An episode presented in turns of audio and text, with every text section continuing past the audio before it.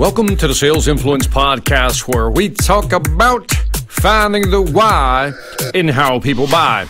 I'm your host, Victor Antonio. Thank you for joining me today. Today, we're going to talk about something a little different. Not so much sales, but more sales motivation. In other words, how can you stay positive? And the way to think about this is to ask ourselves, well, how do we get into a funk?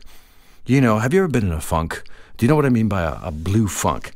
You just, you know, things are not going right. You didn't close that deal. The one deal you were working on didn't close. They pushed it off to next quarter. They went with a competitor. You gave them the best pricing. You negotiated. You even went upstairs to get permission to do special deals, and they still didn't want to buy from him, you didn't close the deal, and just things aren't going your way. Now, at this moment, your brain can jump into pity party mode. You start feeling sorry for yourself, but guess what? That's what selling is about. Selling is about the highs and the lows, and hopefully we'll have more highs and lows.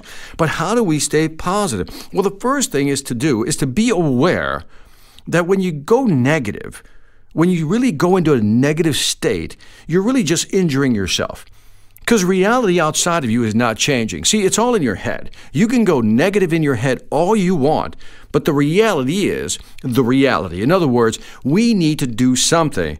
So, first, our brain is always wanting to go negative sometimes. You ever get that feeling where like, yeah, your brain always like leans towards negative. It always wants to think the worst. And the best people who stay positive in sale always push the needle the other way they always stay positive. So, first of all, if you think about it, feeling sorry for yourself, because let's call it what it is, you start feeling sorry for yourself is a waste of time. It again, it just uses up more mental energy. You know, you feel sorry for yourself and you start, you know, bad mouthing yourself. You ever start talking to yourself in a bad way? I knew I wasn't good. I know I'm not good at selling. I knew I couldn't sell. I'm just not cut out to be a salesperson. I'm just not good at this. And as soon as you do that, all you're doing is you're basically creating this negative feedback loop of information, the negative information, which then generates these negative emotions, right? Negative thoughts generate negative emotions, which generate negative behavior. And negative behavior is you decide not to pick up the phone and make any calls. You decide not to reach out to your prospects because you're kind of like frustrated. What's the point? What's the point, Victor? No matter what I try, deals go bad. So as soon as you let your brain go negative, again, the emotions go negative, and all of a sudden your behavior is negative, which means you will not take any action. And guess what happens? It becomes a doomed self fulfilling prophecy. When you go negative, your emotional state is negative, your behaviors are negative, which means you're probably not taking any action. Well, then you fulfill the prophecy. In other words, nothing good will happen from that. Our job in sales, mentally, mentally, is to stay in the game which is to say, it is mentally to break out of these negative feedback loops. Look, again, we've all been there. If you've been in sales long enough or you've been in business long enough, you know how it works. You know, you try so hard to get something done. You try to get that deal done. You try to close that deal. You try to get that new client. You try to close that new client, and it just doesn't work. And you're banging away.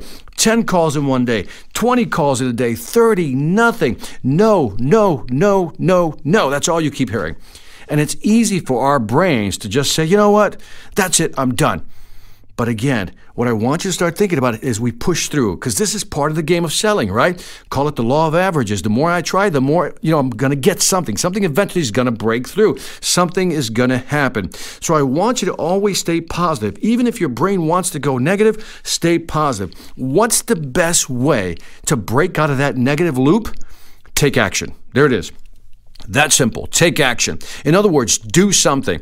You know what? If the deal fell through, have your five second pity party. If you want to feel sorry for yourself, you know, take five seconds to do it. But then pick up the phone and call the next client. Let's get back on that your horse again. Let's do the next presentation. Let's call that client, the next one up. When they say no, I always say, you say next. They say no, you say next. They say no, you say next. On to the next one. That's the mindset. Read a book, read something positive, listen to a great podcast like this one. And again, you know, just take action, do something. I don't care if you go for a walk, I don't care if you go running, you need to go rock climbing, do something. Keep motion going. In other words, keep yourself in motion. But again, eventually you have to pick up the phone, you got to make the calls, you got to send out those emails, you got to connect with people on social media. Take action. The best way to break out of any funk is to simply take action. So, anyway, I hope you're motivated. That's it for this Sales Influence podcast. Don't forget to leave me some feedback on iTunes, Stitcher, or YouTube. Let me know what you think. I'd greatly appreciate it. Also, check out my online sales training platform. You know the deal, the Sales Mastery Academy. Uh, just put my new book up there, Sales Ex Machina How Artificial Intelligence is Changing the World of Selling. Uh, we got some great courses coming up. We're going to add about two more new courses uh, over the next month. Right now, we're about 25 different courses. So, again, if you're serious about increasing your sales ability, go to salesmasteryacademy.us. That is salesmasteryacademy.us. Lastly, I want to thank you for listening. This is Victor Antonio, always reminding you selling ain't hard when you know how. Take care.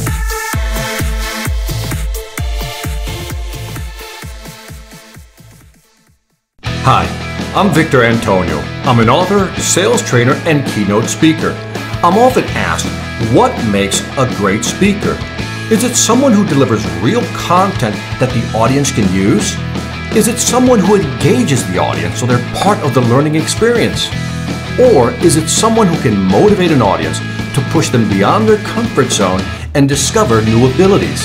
The answer is yes. But the most important thing to remember is that I'm not there to look good.